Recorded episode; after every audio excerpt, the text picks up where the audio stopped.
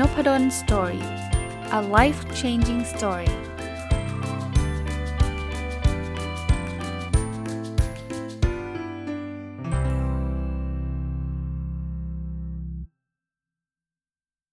วัสดีครับ ยินดีต้อนรับเข้าสู่นพดล Story Podcast นะครับแล้วก็วันอาทิตย์นะครับ ยินดีต้อนรับเข้าสู่รายการ My Books ซึ่งจะเป็นรายการที่ผมจะเอาหนังสือที่ผมเขียนเองนะครับ มารีวิวอย่างละเอียดนะ ก็ยังอยู่กับหนังสือที่ชื่อว่าสร้างโอกาสเปลี่ยนกระดาษเป็นหนังสือนะ ก็ตีมหนังสือถ้าท่านฟังมาตลอดก็คงทราบนะครับ เป็นการพูดตั้งแต่กระบวนการในการทำหนังสือแล้วก็ขายหนังสือด้วยตัวเองเนาะเริ่มต้นตั้งแต่หลายสัปดาห์มาแล้วนะครับ ที่ผมบอกว่าเอาเพจมาเปิดแล้วก็เขียนทุกวันหรืออะไรอย่างเงี้ยนะครับจนกระทั่งมาถึงตอนนี้เนี่ยเราก็พูดถึงการการออกหนังสือนะครับ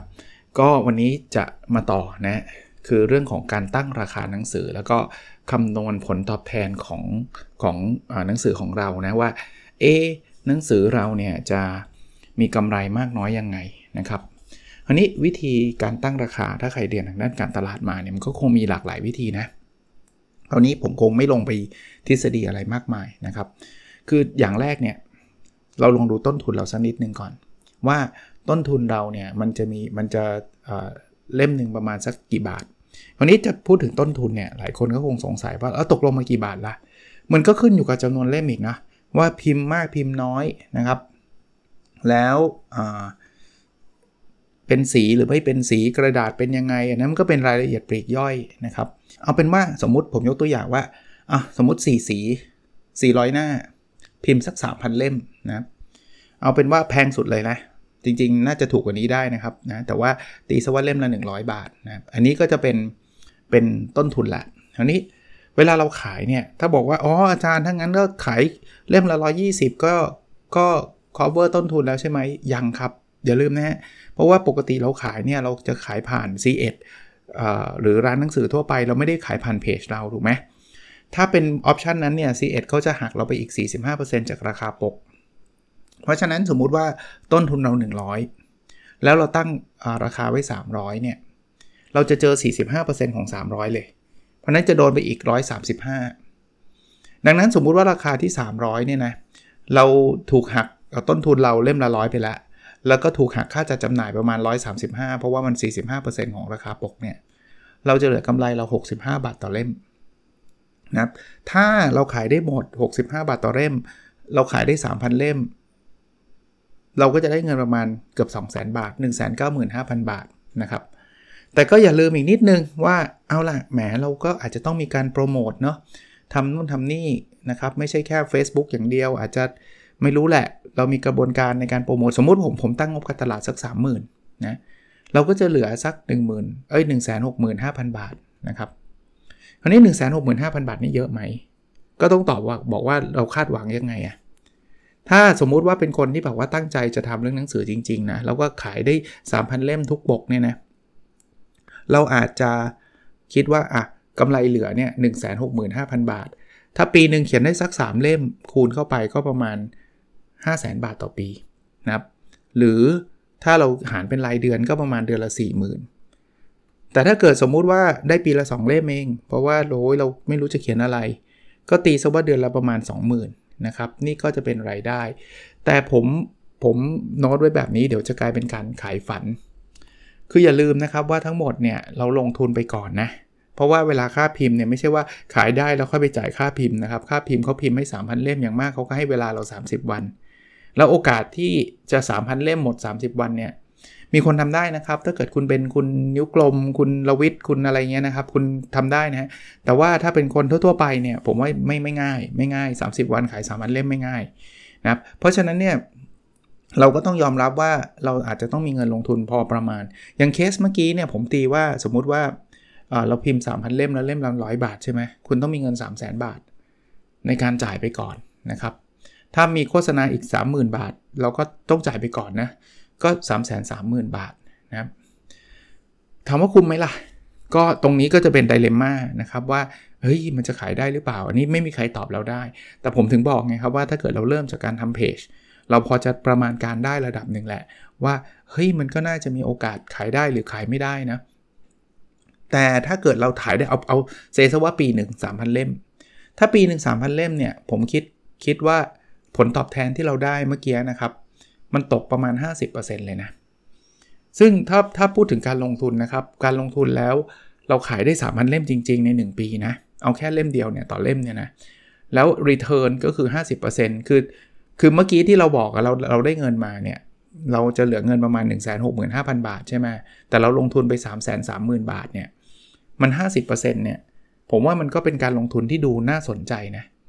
ในตลาดหุ้นก็ได้เอาผมผมยกตัวอย่างถ้าเรามีเงินสัก 3 0 0 0 0 0บาทเนี่ยเอาไปลงทุนในหุ้นเนี่ยโอกาสที่จะได้ 50%ก็มีบางคนได้เท่าหนึ่งเลยก็ได้ แต่ว่ามันไม่การันตีเลยนะ ผมว่ายากอะนะครับแต่พอหนังสือเนี่ยถ้าเราขายได้ 3,000 เล่ม หมดเลยภายใน 1 ปี มัน 5 50%ผมว่ามันก็ดูน่าสนใจนะครับอะอาจารย์ 3,000 เล่มปีนึงมันยากนะ ผมอะไม่ได้แบบมีคนติดตามเยอะแยะมากมาย เอา 2 ปีเลย ผมให้ 2 ปีเลย ขายให้หมด 3,000 เล่ม ปีละ 1,500 เล่มนะครับ ปีละ 1,500 เล่มเนี่ยก็คือวันหนึ่งขอให้ขายได้ประมาณสัก4-5 เล่มนะ อัตราผลตอบแทนก็ 20%นะ ก็ not bad not bad โหเอาแบบ worst case ได้ไหมอาจารย์ เอาแบบสุดๆเลย เอา 3 ปี 3 ปี 3,000 เล่ม นี่คือปีละพันเล่ม ก็คือขายให้ได้วันละ 2-3 เล่มอะ่ะ อันนี้ผลตอบแทนต่อปีก็ประมาณเกิน 10%นิดนิดๆผมว่าลองดู มันเป็นหนทางที่ดูน,น่าสนใจนะครับ อีกตัวเลขหนึ่งนะ คือ break even บางคนบอกกำไรเดี๋ยวค่อยว่ากันอาจารย์ ขอคุ้มทุนก่อน ก็ลองคิดคำนวณดูแบบนี้ครับ เมื่อกี้เนี่ยเราจ่ายเงินไป 3 3 0 0 0 0 3 0 0 0 0คือค่าพิมพ์นะสามพันเล่มเล่มละร้อยบาทนะครับสามหมื่นคือค่าโฆษณานะครับ เพราะฉะนั้นเนี่ยหลังจากที่เราหักค่าจัดจำหน่าย เพราะว่าเราไปไปขายเนี่ยเราขาย 300 บาทใช่ไหม เรามีค่าค่าจัดจำหน่ายอีก 145 บาทคือ 45%เนี่ยเราจะมีเงินเข้ามา 165 บาท เฉลี่ยเฉลี่ยแล้วเนี่ยหารไปแล้วเนี่ยเราต้องขายประมาณ 2,000 เล่มถึงจะคูณคืนทุนครับ ก็ผมคงมา make judgment ให้ท่านไม่ได้นะว่าแล้วจะขายได้ไหมล่ะ 2,000 เล่ม ผมคิดว่าแต่ละคนเนี่ยก็ต้องประมาณตัวเองนิดนึง อย่ามองโลกในแง่ดีและในแง่ร้ายจนเกินไปนะครับ ในแง่ดีบอกโอ้ยสบายมาก 2,000 เล่ม ขาย 2 วันก็หมด อันนี้อันนี้อาจจะยกเว้นว่าท่านมีเพจคนตามเป็นแสนเป็นล้านอันนั้นทำได้ แต่ว่าถ้ามันไม่ใช่เนี่ย มันก็ไม่ไม่ได้ง่ายแบบนั้น แต่ก็อย่าไป underestimate ตัวเองว่าโอ้ยไม่มีทางเราไม่มีใครซื้อเราหรอกนะส่วนตัวตอนนี้ถ้าผมพิมพ์ก็ at least 3,000นะครับผมเคยพิมพ์แบบทีหนึ่งเป็นหมื่นก็มี นะครับเป็นหมื่นก็มี เพราะนั้นก็ลองลองลองพิจารณาดูดีๆนะครับ บางคนบอกอาจารย์ ถ้างั้นเรื่องอะไรอาจารย์จะไปตั้งราคาให้มันต่ำละ่ะ อาจารย์ตั้ง 400 บาทเลย มันจะได้คืนทุนเร็วระวังนะฮะราคาสูงคนก็ซื้อน้อยครับ เป็นเรื่อง demand supply ครับ เป็นเรื่องปกติ เราซื้อหนังสือเนี่ย เราหยิบหนังสือเล่มหนึ่งโห ราคา 600 บาท เราอาจจะลังเลแล้วไม่อยากซื้อ แต่พอพอ250 บาทเราอาจจะซื้อด้วยนะครับ การตั้งราคาเนี่ยไม่ใช่แค่ว่าดูต้นทุนเราอย่างเดียวนะ ผมว่าต้องดูราคาตลาดด้วยนิดนึง เดี๋ยวนี้เนี่ยถ้าเป็นพ็อกเก็ตบุ๊กทั่วๆไปเนี่ยผมก็จะดูราคาตลาดว่าประมาณ 250 ถึง 300 อะไรเงี้ยนะครับ ถ้าเราไปแบบโอ้โหแบบอินดี้ตั้งราคาหนังสือเราแบบ 600 700 มันก็ยากอะ่ะ ยิ่งเราไม่ได้เป็นคนที่มีชื่อเสียงโด่งดังแบบมาก ๆ อยู่แล้ว ต่อให้โด่งดังนะเอาตรงๆนะเราก็ลังเลมกันนะ ถ้ามันแพงมากๆอะ่ะจริงไหม เพราะนั้นก็ก็ต้องระวังตรงนั้นสำหรับคนที่เขาแบบโอ้เพจเป็นตามเป็นแสนเป็นล้านอันนั้นเขายังไงก็ขายหมดอะผมยกตัวอย่างขอขอขออนุญาตไม่ใช่ความลับ เพราะว่ามีเขาก็มาประกาศในเพจนะคุณวิสรุตเนี่ยจากเพจวิเคราะห์บอลจริงจังเนี่ยเขาขายหนังสือไม่ผ่าน c 1เพราะนั้นเขาไม่โดนหัก 45%แน่นอน หนังสือของเขาเล่มล่าสุดที่ผมซื้อมาคือ Manchester is Red คือเป็นหนังสือที่พูดถึงประวัติหรือการเล่นของทีมแมนเชสเตอร์ยูไนเต็ด ถ้าจำไม่ผิดเล่มหนึ่งหลัก 500อะ500 หรือ 600 ไม่รู้แต่หนานะเขาพิมพ์ 8,000 เล่ม แล้วขายหมดเลย ผ่านเพจ แต่นี่คือ exceptional นะ ผมจำได้ว่าเขาได้ได้กำไรสุทธิเขาเคยมาเขียนในเพจเลยครับ ไปเสิร์ชดูก็ได้นะเขาก็ได้กำไรสุทธิเป็นหลักแบบล้านกว่าถึง 2 ล้านหรืออะไรประมาณนี้นี่กำไรนะไม่ใช่รายได้นะ เพราะว่า 8,000 เล่มคูณเล่มหนึ่ง500 บาทนี่ก็ 4 ล้านแล้ว แต่ว่าเขาหักค่าพิมพ์หักค่านู่นค่านี่แล้วเนี่ยค่าส่งค่าอะไรแล้วเนี่ยเขาก็จะยังเหลือกำไรเป็นหลักล้านครับ แต่เน้นอีกทีขีดเส้นใต้นานๆ ไว้เยอะๆ ว่าอันนี้คือเพจคนตามหลายแสนครับ แล้วก็มีคนอินกับเขาเยอะนะก็อย่าไปคิดแค่ว่า อุ้ยสบายแล้วเว้ย โอ้โห เดี๋ยวเราไปทำมั่งดีกว่า พิมพ์มันเลยหมื่นเล่มอะไรเงี้ย เราไปขายเองนะครับ ไม่อยากให้ c ีเอขายผมว่ายากเหมือนกันนะครับ ยากเหมือนกัน แต่ว่าไม่ได้พูดว่าทำไม่ได้ เพราะมีคนทำได้นะครับ คราวนี้อีกเรื่องหนึ่งครับ เอาล่ะอาจารย์ ผมผมผมยอมเสี่ยงอ๋อพูดถึงเรื่องนี้อีกนิดนึงนะขอขอต่อยอด อันนี้เป็นรายได้เฉพาะของหนังสือนะ ผมไม่ได้เคลมเรื่องรายได้อื่นนะเพราะว่าจริง ๆ แล้วการออกหนังสือเนี่ยมันอาจจะพาท่านได้รายได้เพิ่มเติม ซึ่งอาจจะได้มากกว่ารายได้จากหนังสือก็ได้ เช่น ยกตัวอย่าง ท่านอาจจะได้ถูกรับเชิญไปเป็นวิทยากรในองค์กร ท่านเขียนเรื่องเรื่องอะไรดีอะ ท่านเขียนเรื่อง lean management ท่านเขียนเรื่อง Six Sigma ท่านเขียนเรื่องไอ้ที่ท่านอยากเขียนนะ่ะเดี๋ยวองค์กรเขาบอกโอ้ยคนนี้เขียนหนังสือเล่มนี้ เชิญไปสอนดีกว่าเห็นไหมนั้นรายได้อันนี้อาจจะมามากกว่า แต่แต่ตรงนี้ผมขอรีบไว้ เพราะว่า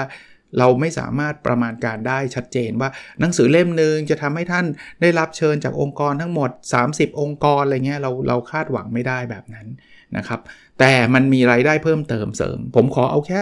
รายได้หนังสืออย่างเดียว นะครับรายได้หนังสืออย่างเดียว คราวนี้กลับมาที่คำถามอีกคำถามหนึ่งคืออาจารย์จะทำยังไงให้หนังสือเราดัง ออกตัวก่อน ผมก็ไม่ได้เป็นนักนักเขียนขนาดที่แบบ top ของประเทศ bestseller แบบระดับแบบโอ้โหเหมือนเหมือนอะผมผมยกตัวอย่าง 2 ท่านที่เป็นนักนักเขียนในดวงใจผมก็คือคุณนิ้วกลม อันนั้นคือเขาแบบชื่อมาก็ซื้อแล้ว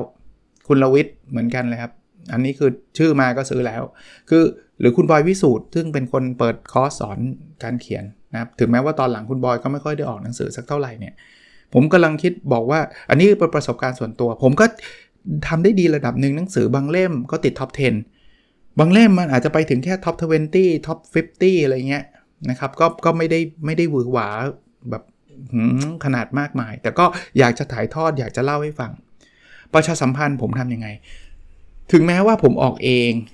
ผมก็ยังมีช่องทางคือคือถ้าออกกับสำนักพิมพ์สำนักพิมพ์ทำทุกอย่างเกือบ ร้อยเปอร์เซ็นต์ครับ เราก็ช่วยเขาประชาสัมพันธ์นั่นแหละ เขาจะลงในเพจเขาคนตามเป็นหลายแสนก็ก็ดีฮะ แต่ว่าถ้าเป็นเราทำเองนะ อย่างแรกคือ Facebook ของเรา Facebook มันคือมีเดียช่องช่องทางสื่อสารของเรา เพราะนั้นเนี่ยผมลงตั้งแต่ Facebook ส่วนตัว อันนี้เพื่อนๆผมรู้นะครับพ่อแม่พี่น้องญาติเข้าใจรู้ก็เขาอาจจะไปซื้อบ้างเขาอาจจะไปแนะนำแชร์อะไรเงี้ย อันที่ 2 แน่นอนเพจที่เราเปิดไว้จำได้ไหมฮะที่เราคุยกันมาทุกสัปดาห์เลย โพสต์ไปเลย อันนี้แหละกลุ่มกลุ่มเป้าหมายที่สุดแล้วไม่มีไม่มีไหน ไม่มีกลุ่มไหนจะเป้าหมายกว่ากลุ่มนี้ละนะครับโปรโมทได้เลย แล้วช่วงนี้ก็จะบูตโพสก็ได้นะ ว่าอาจจะให้สั่งหนังสือผ่านเพจพร้อมลายเซ็นใหม่ๆนะนักเขียนใหม่ๆ เอาตัวผมนี่แหละเขินๆนิดนึงแจกลายเซ็นเจ๋งแค่ไหนว่าจะมาแจกลายเซ็นแต่ผมบอกแบบนี้มันไม่ได้เป็นอะไรที่แบบว่าผิดแปลกแตกต่างแล้วครับ คือคนเขาไม่อยากได้เขาก็ไม่ขอเองไงนะคือ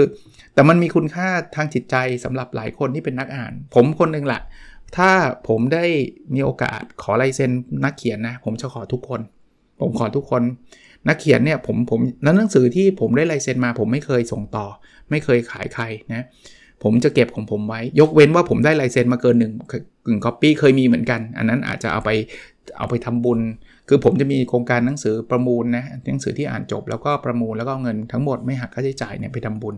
ก็มีบ้างแต่ว่าส่วนใหญ่แล้วหนังสือที่ผมได้ลายเซ็นมาผมจะเก็บไว้มันมีคุณค่าทางจิตใจนะอะเพจเป็นอย่างแรกนะครับ ก็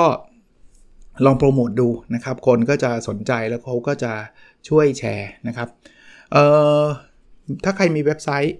โปรโมทในเว็บไซต์ตัวเองได้นะครับโปรโมทในบล็อกตัวเองอะไรเงี้ยได้นะครับ หรือเอาที่ c ีเอ็ดไปลงนะครับเขาจะมี มีมีหน้าของหนังสือเราอะเราก็แชร์เพราะว่าการที่เราแชร์จาก c ีเอ็ดเนี่ยมันมีข้อดีอย่างหนึ่งนะครับ เพราะว่า c ีเอ็ดเขาก็สามารถที่จะขายหนังสือคือคนอยากซื้อก็ซื้อผ่าน c ีเอ็ดได้เลยอะซื้อออนไลน์ได้เลยนะครับ ก็สามารถทำได้ก็เหมือนกับเป็นอีกหนึ่งช่องทางการจัดจำหน่ายเอ่อส่วนตัวผมเนี่ยผมจะช่วงแรกๆเนี่ยนะผมก็จะให้คนสั่ง ผมไม่มีก๊อปปี้นะเพราะว่า ก็พูดแบบนี้ ผมปกติผมไม่ได้มีเล่มที่ติดตัวไว้เลย เพราะว่าอย่างที่ผมเล่าให้ฟังเมื่อสัปดาห์ที่แล้ว พิมพ์เสร็จปุ๊บโรงพิมพ์เนี่ยจะไปส่งที่ c ีเเลยทั้งหมดเลย ผมมาเห็นหนังสือหลังกับหลาย ๆ คนด้วยซ้ำแต่ทำไมอาจารย์ให้สั่งผ่านเพจได้ เพราะเขาอยากได้ลายเซ็นเราใช่ไหมเขาอยากให้เราเขียนอะไรไปใช่ไหมพอเขาสั่งมาผ่านเพจผมปุ๊บผมก็ไปซื้อจาก c ีเอ็ดนะมาขายผ่านเพจ เพราะนั้นผมก็ไม่ได้กำไรอะไรนะนะครับ การซื้อจาก C1 มาขายผ่านเพจมันมันก็คือเงินมันก็เข้า C1 นะ eventually ถูกไหมแต่ข้อดีมันมีอย่างนี้ครับ นอกจากที่เราจะได้เซ็นอะไรไปแล้วเนี่ยอีกอันนึงคือมันทำให้ยอดขายของ C1 ในช่วงแรกๆ มันเหมือนเราช่วยกระตุ้นยอดขายให้ C1 ด้วยอะ่ะจำได้ไหมครับเมื่อสัปดาห์ที่แล้วอะว่าวีคหรือ2วีคแรกเนี่ยเป็นวีคที่สำคัญมาก เพราะว่าถ้าถ้าวีคสวีคแรกเนี่ยเราสามารถที่จะทำให้ยอดขายมันเพิ่มขึ้นได้เนี่ย ranking มันจะสูง พอ ranking มันจะสูงเนี่ย มันจะทำให้ C1 อะจะไม่เอาหนังสือเราไปเก็บหลังร้าน เพราะว่าเขาเห็นว่าเอ้ยเล่มนี้มันขายดี พอเล่มนี้มันขายดีเขาจะวางไว้หน้าร้าน พอวางไว้หน้าร้านโอกาสที่จะขายดีก็จะเพิ่มสูงขึ้น เพราะนั้นเนี่ยช่วงนั้นเนี่ยมันเหมือนเราช่วยขายให้ C1 อะซึ่งมันก็ก็ดีทั้ง 2 ฝ่ายนะ C1 ก็ดี เราก็ดีในแง่ที่ว่าหนังสือเราก็จะติดอันดับอยู่พอสมควรนะเพราะมันติดอันดับนาน โอกาสที่หนังสือเราจะติดอันดับต่อไปมันก็จะสูงขึ้น ดีสำหรับคนอ่าน เพราะว่า บางทีเขาอยากอ่านหนังสือ แต่ว่าจะบอกกุณาไปซื้อที่ C1 นะแหมมันก็มันบางคนมันก็ไม่สะดวกนะ จะแบบให้ขับรถออกไปซื้อ เราไม่ได้แบบดังขนาดนั้นเนาะเขาก็บางทีก็เอาไว้ว่างๆหอยไป แล้วถึงเวลาก็ลืมไปนะเพราะฉะนั้นช่วงนี้อาจจะเป็นช่วงที่โปรโมทได้กระตุ้นได้นะผมมีช่องทางนอกจาก Facebook ไหมมี Twitter ต้องบอกตรงๆว่า Twitter เนี่ยผมมือใหม่มาก แล้วก็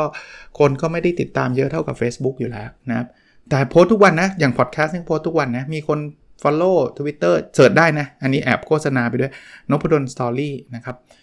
ก็มีคน Follow อยู่ประมาณสัก 5,000 คนนะโดยประมาณนะครับ ถ้าใครเล่น Twitter ก็อาจจะตรงนั้นได้ จริง Twitter มันก็มีโปรโมทนะ แต่ว่าผมก็ไม่ค่อยได้ใช้อะไรนะครับ Instagram หลายคนอาจจะเป็นเจ้าพ่อเจ้าแม่ Instagram นะ ก็จะรู้จัก ผมก็มีชื่อเดียวกันนพดลสตอรี่แต่ไม่มี apostrophe s นะ n o p a d o l แล้วก็ s t o r y นะครับลองลองเสิร์ชดู นะครับ เอ๊หรือว่ามีวะนะชื่อนี้แหละนะครับเสิร์ชมาน่าจะเจอแหละนะครับ ก็ก็จะสามารถเข้าไปเข้าไปได้ LinkedIn เนี่ย LinkedIn เนี่ยเป็นอันที่ผมอาจจะโปรโมทน้อยหน่อย เพราะว่าส่วนใหญ่ผมจะเป็นคอนเทนต์ภาษาอังกฤษ ยกเว้นหนังสือภาษาอังกฤษ จะจะเข้าไปใน LinkedIn บ่อยหน่อย LinkedIn เนี่ยจะเป็นคล้ายๆ professional social network ครับ เป็น social network เหมือน Facebook แหละ แต่ว่าเป็นเรื่องงานเรื่องอะไรเงี้ย ถ้าเป็นหนังสือภาษาอังกฤษผมจะเข้าไปโปรโมททางนั้นเยอะ อีกอันนึงคือ Line ครับ อันนี้อันนี้ชอบมาก เออผมไม่รู้หลายคนรู้ไหมว่านพดลสตอรี่เนี่ยมี Line Official Account ด้วยนะครับเสิร์ชชื่ออย่างนี้เลย N O P A D O L แล้ว apostrophe S S T O R Y เนี่ยลองเข้าไปเสิร์ชนะครับ แล้วพอมันอยู่ในกลุ่มนั้นเนี่ยเวลาผมโปรโมทเนี่ยผมเข้าไปแล้วผมก็เขาเรียกว่าบอดแคสต์บอดแคสต์ก็คือส่งไอ้คอนเทนต์หรือลิงก์หรือโฆษณาประชาสัมพันธ์หนังสือเนี่ยไปยังทุกคน ผมก็มีคนตามอยู่มาสัก 6,000 7,000นะดูประมาณเนี้ยนะแต่เนื่องจากตอนนี้เนี่ยแต่ก่อนผมส่งทุกวันเลยนะ เพราะว่ามันฟรีตอนแต่ก่อนเขาเรียกว่าเออเขาเรียกว่าอะไรวะไลน์แอดมั้งเออแต่ก่อนมันฟรีแต่ตอนนี้มันเก็บตังค์แล้ว ผมมีโคต้าจริง ๆ ก็จ่ายตังค์เป็นหลายเดือนอยู่ตอนนี้นะแต่ว่าส่งเดือนหนึ่งได้สัก 4-5ครั้งนะครับก็อาศัยว่าตอนนี้นะส่งที่ส่งก็คือ OKR Weekly อะรายการ OKR Weekly ก็ส่งทุกทุกสัปดาห์นะครับ ก็หมดโคต้าแล้ว นะแต่ว่าเราจะสามารถส่งไอ้ตรงนี้ไปได้นะ Pinterest ใครเล่นมั่งไม่รู้นะ แต่ว่าผมมีนะครับนพดลสตอรี่เหมือนกัน แต่ว่าไม่ค่อยได้ใช้เลยต้องบอกแบบนี้นะครับ ก็ยังไม่ค่อยได้ใช้อีเมลเนี่ยผมมี mailing list ในบล็อกผม บล็อกผมก็ชื่อนี้เลย w w w n o p a d o l s t o r y com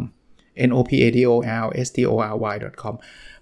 ไม่ค่อยได้ติดตามว่ามีคนเข้ามา subscribe อยู่ใน mailing list ผมกี่กี่คนแต่ว่าหลักพันมั้ง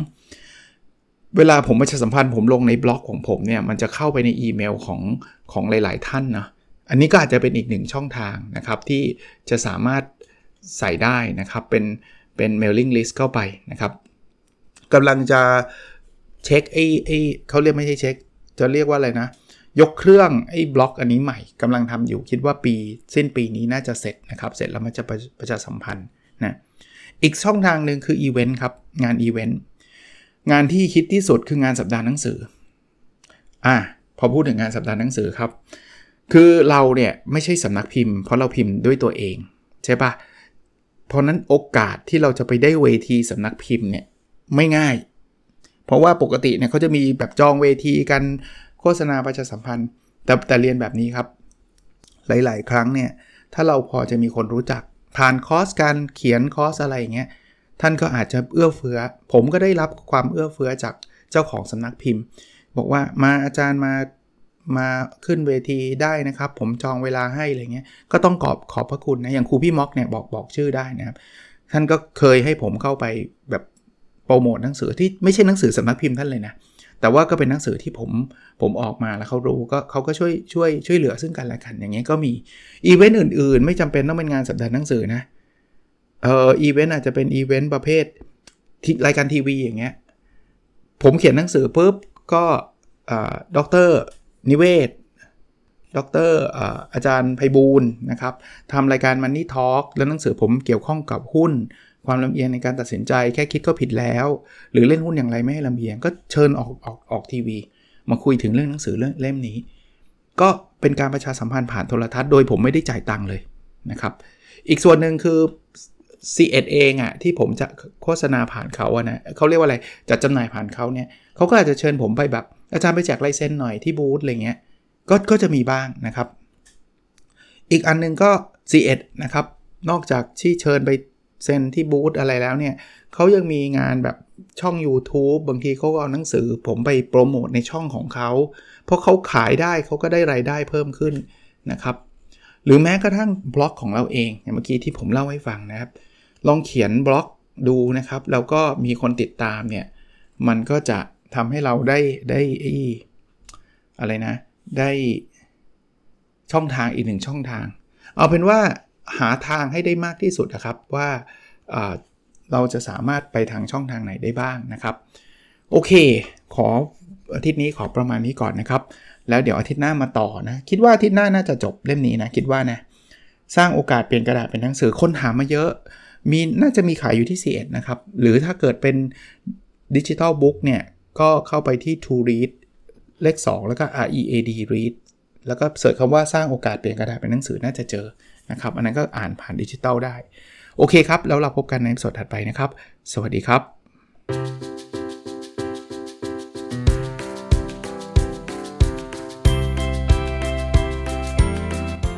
n o p a d o n Story a life changing story